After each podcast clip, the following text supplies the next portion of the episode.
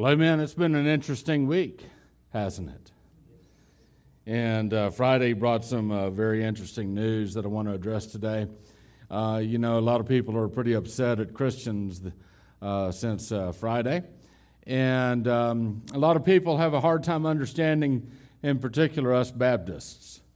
And uh, we are a peculiar bunch, aren't we?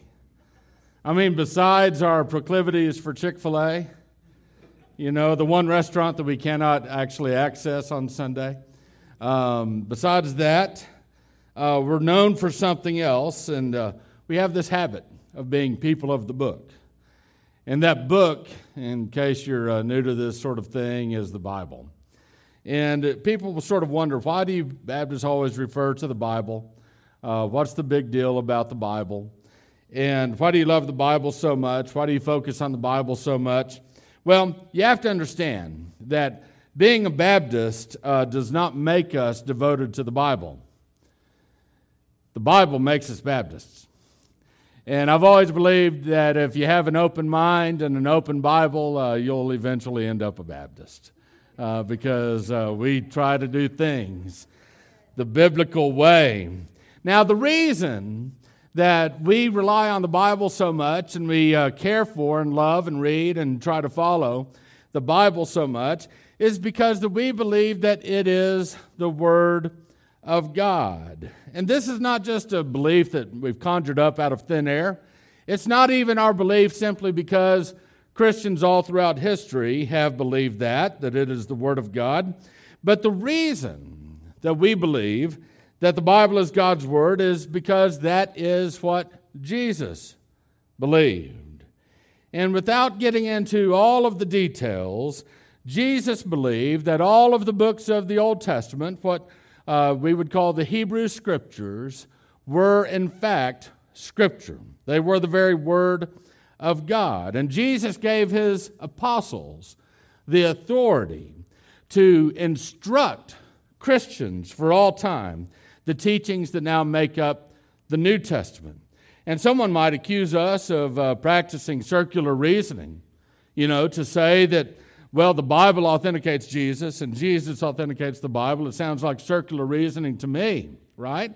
Well, not exactly. If you dig a little bit deeper, and even if you uh, went on a little bit of a, a journey like I did when I, was when I was 18 years old, and I really wanted to question my faith. I had others that were questioning my faith, and and I, I came to this conclusion that truth can withstand scrutiny.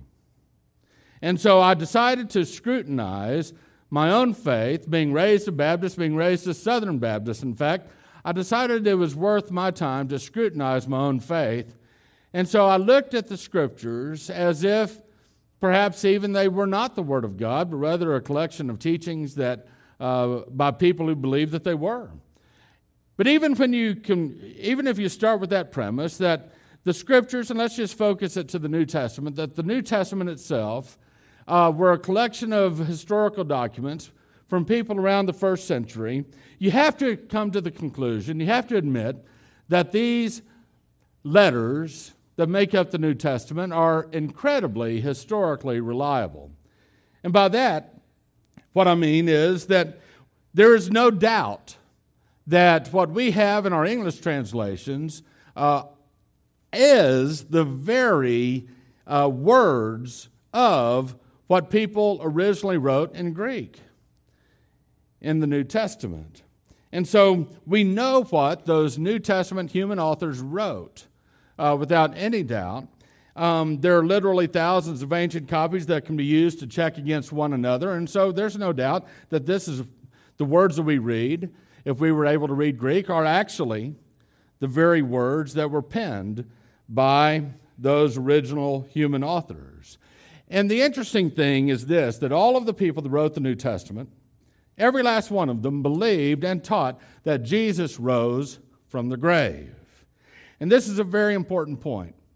Because if all these ancient people in these ancient writings, and they were eyewitnesses to Jesus, believe that Jesus rose from the grave, then we have some evidence that we have to deal with. And there's no other possible conclusion that you can come to than to admit that Jesus did, in fact, rise from the grave. There's no other explanation that can account for the evidence. There's no other explanation that can account for the immediate change in those disciples' lives, going from fearful followers of Christ to people that were willing to lay down their lives for the very fact of saying that Jesus rose from the grave. There's no other evidence that can account for the immediate explosion of the first century church all throughout the Roman Empire. How did the church come about? How did these lives change in these disciples? And how can we otherwise explain all of the evidence? There's only one conclusion Jesus did, in fact, rise from the grave. And so once you accept that premise, that Jesus rose from the grave, then perhaps, just perhaps, he's worth listening to. No other person has had the power to raise themselves from the grave. Karl Marx is still dead. So is Carl Sagan. And so perhaps I thought maybe I should listen to this one person, this one person in history who actually had the authority to rise from the grave maybe what he believes is just of a different nature, a higher quality than what anyone else might believe. Maybe he is from God. Maybe his view of things, including his view of Scripture, is correct. And if Jesus, this one who was raised from the grave, viewed the Old Testament as God's Word, and he authorized the production of the New Testament as a continuation of God's Word, then maybe our view of the Scriptures should be the same. The Bible is the very Word of God. And insofar as you have an accurate English translation of the Bible, then you can rightfully say that what you read is the Word of God. And once you believe that the Bible is the very Word of God, then you accept the fact that it and only it, not the opinion of man, but it and only it, is without error, totally trustworthy, absolutely authoritative, and completely sufficient for your life and faith. Now, if you listen to the news, you'll hear a lot of different viewpoints from a lot of different people who have a lot of different ways of viewing the world. And this has never been more evident than this week. An endless variety of opinions have been voiced about the overturn of Roe v. Wade. And this is such a monumental event that occurred this Friday that God's Spirit arrested my, my spirit.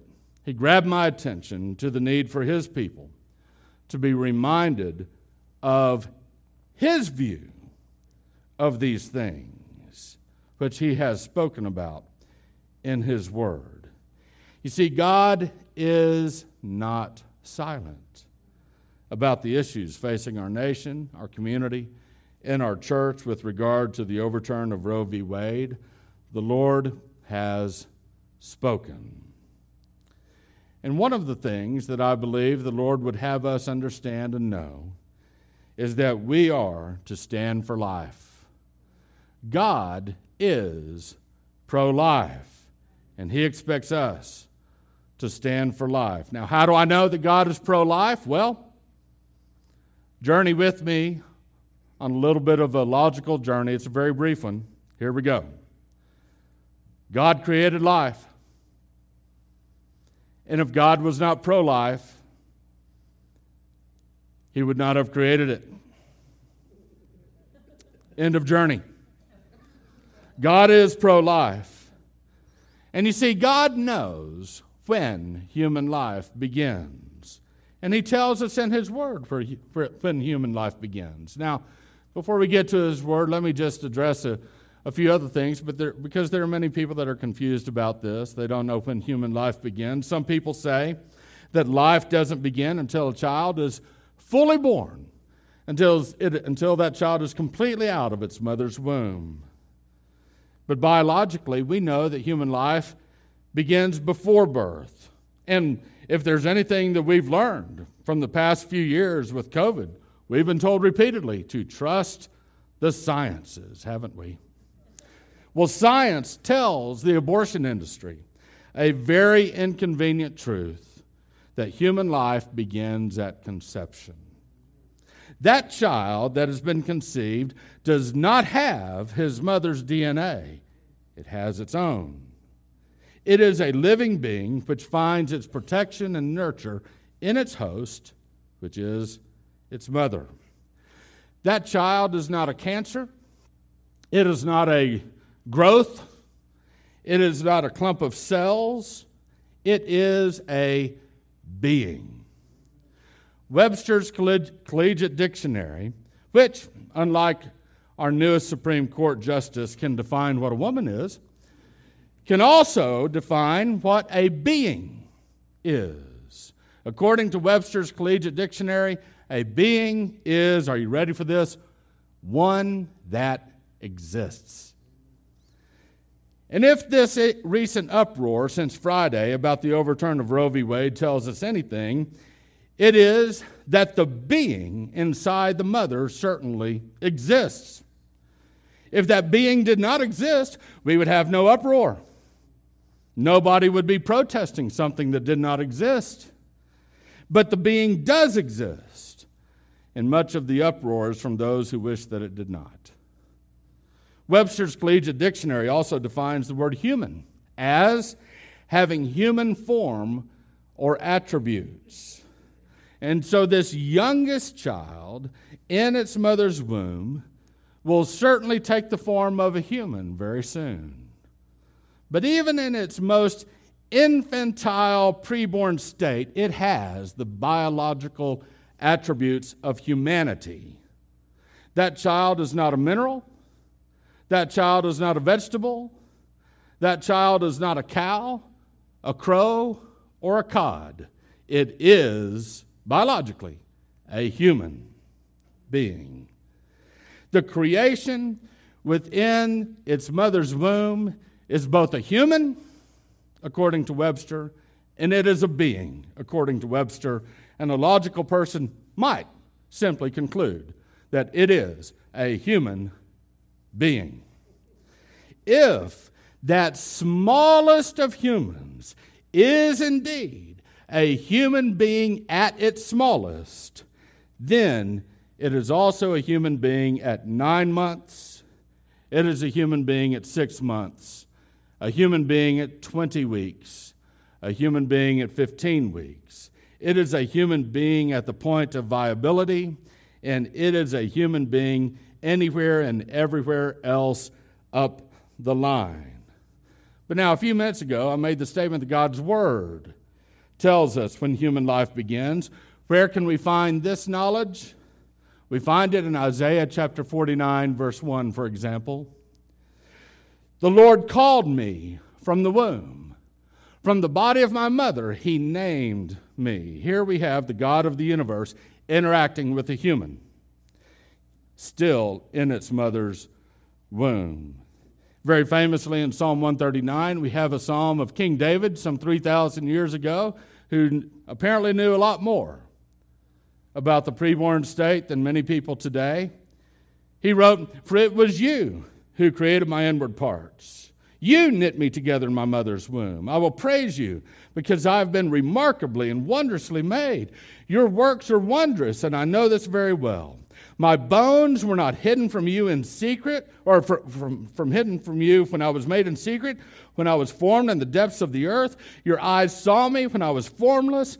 All my days were written in your book and planned before a single one of them began. And there are other scriptures that we'll get to in a moment that likewise show that a human being is created at the very moment of conception. But not, God has not only told us when human life begins, He's told us something else. He's told us that a preborn child is as human as one that has been born. It is just as human. It is not semi human. It is not partly human. It is just as human as a child that has been born. You know, sometimes people like to play word games, and I'm not talking about Scrabble or, or Wordle or anything like that. I'm talking about playing games when they're trying to twist the uh, actual meaning of something. And you just have to listen to how they talk. For example, if you listen to a woman who's very excited about uh, the prospects of giving birth, she's with child and she's excited about that, she calls that child within her my baby. But if an abortion is planned, it's no longer a baby, it's now a fetus, it's an embryo or something else. You see, when you're going to kill something, you tend to put emotional distance between you and it. It's a safety mechanism. It's also deceptive. What many people don't realize about Roe v. Wade is that the seven justices that found in its favor actually ruled that the preborn child is neither human nor is it a person. And therefore, since it is neither human nor a person, they concluded that it is not protected by the Constitution. It is very reminiscent to me of the Dred Scott case, in which that Supreme Court ruled that slaves were not really persons, and therefore they had no rights under the Constitution. Dred Scott was an immoral, unconstitutional precedent that was overturned, and Roe, which is even more immoral and even more unconstitutional, is a precedent that has now rightly been overturned as well. But what again does God have to say in His Word? Where does God say that a preborn child is as human as a child that has been born? It is from the one human author who was also a physician. In Luke's Gospel, Luke chapter 1, verse 41, reads this way When Elizabeth heard Mary's greeting, the baby, the Greek word is brephos, leaped inside her. We remember that story, right? And then in the very next chapter, Luke chapter 2, verse 12, we read this this will be the sign for you. You will find a baby, brephos, wrapped tightly in cloth and lying in a manger. This baby, same word as the baby that was within Elizabeth's womb. This baby happened to be the Lord Jesus himself. Now, not only has God told us when human life begins, and that preborn human life is as human as humans born, but He's also told us that all human life is sacred. All human life is sacred. You see, in every instance in the Bible in which God allowed or condoned the death of a human being, it was because a serious crime had been committed. Sometimes the consequences of that crime extended to others, but it was nevertheless the result of a serious crime.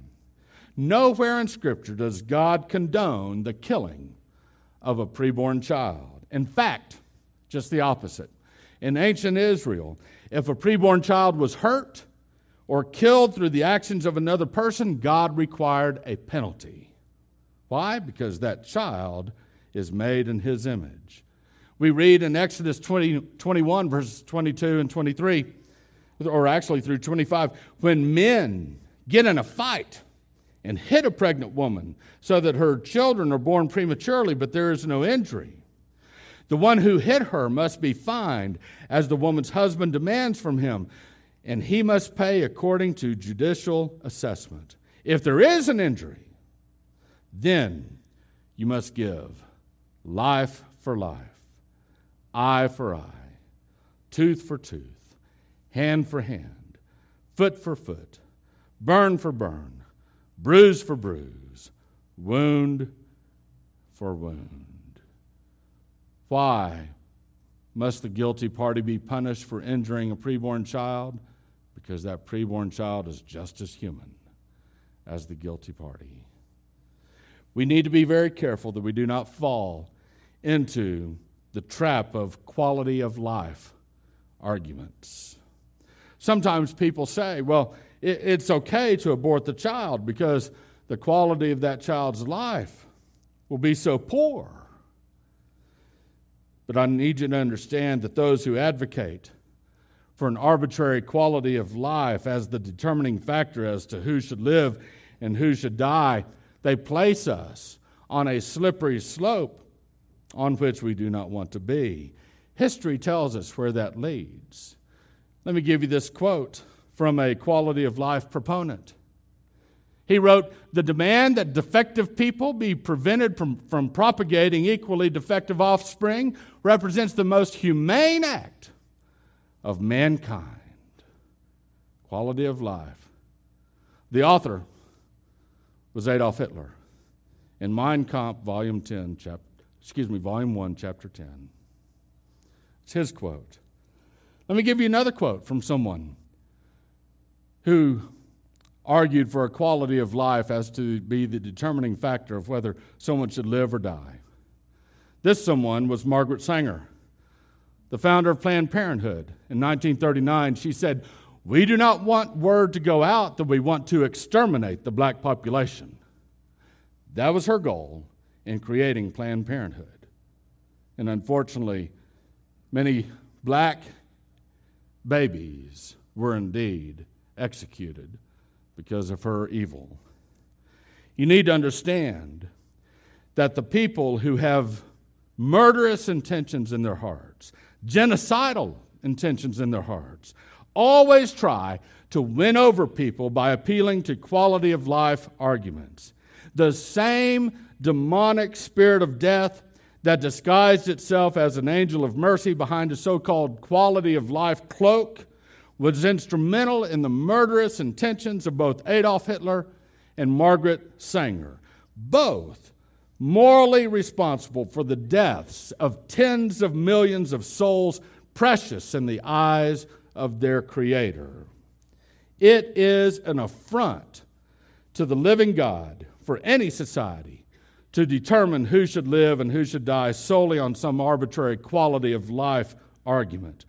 Only God has the right to take the life of an innocent person, a life that he himself has created. It is beyond our prerogative as humans to make such value judgments. If a child is born with a physical deficiency, that can be a terrible, terrible hardship. But that child should live. The Lord told Moses, Who placed a mouth on humans? Who makes a person mute or deaf, seeing or blind? Is it not I, the Lord? And is the Lord able to do something amazing in and through the life of a person with a disability? Absolutely. And how long would it take for us to share the stories of God doing exactly that with the people that we know?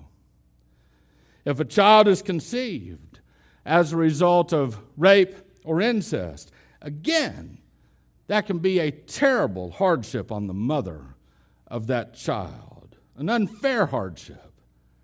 But the child should live. God said in Exodus 23, verse 7 Do not kill the innocent. Is the Lord able to do something amazing in and through the life of a person born as a result of rape or incest? Absolutely. Again, story after story could be shared of what God has done in and through the lives of people who were the product of violence instead of love. God is not silent about these issues. God is pro life. He wants us to stand unapologetically for life.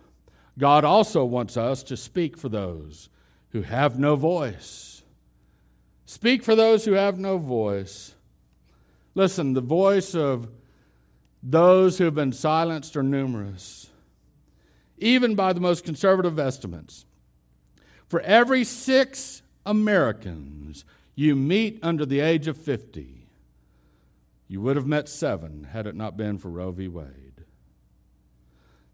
those who have no voice are innocent. They've done nothing wrong. They're guilty of only one thing being born or being placed in the most dangerous place in America, that is, their mother's womb. Those who have no voice are loved by God. We are to speak up for those who have no voice, for the justice of all who are dispossessed, Proverbs says. And I want you to know that preborn babies are not the only ones who have no voice.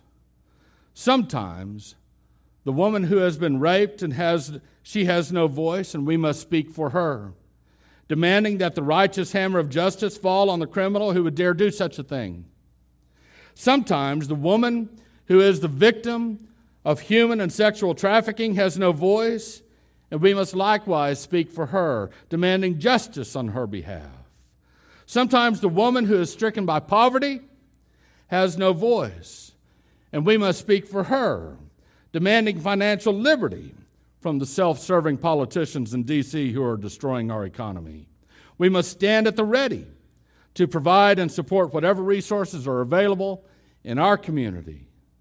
Sometimes the woman who has been cast out of her home by her husband or by her boyfriend or her father or mother has no voice, and we must speak for her, demanding that the necessities of life be provided to her. You see, as the battle of, uh, of, of abortion moves into the additional spheres of our government, we must vote for those on a national level and state level and local level who will not only stand for the lives of the preborn, but who will also provide for the public good in a manner consistent with the purposes that God has ordained government to possess. God wants us to stand for life. He wants us to speak for those who have no voice, and He wants us to give Him thanks for what He has done this week.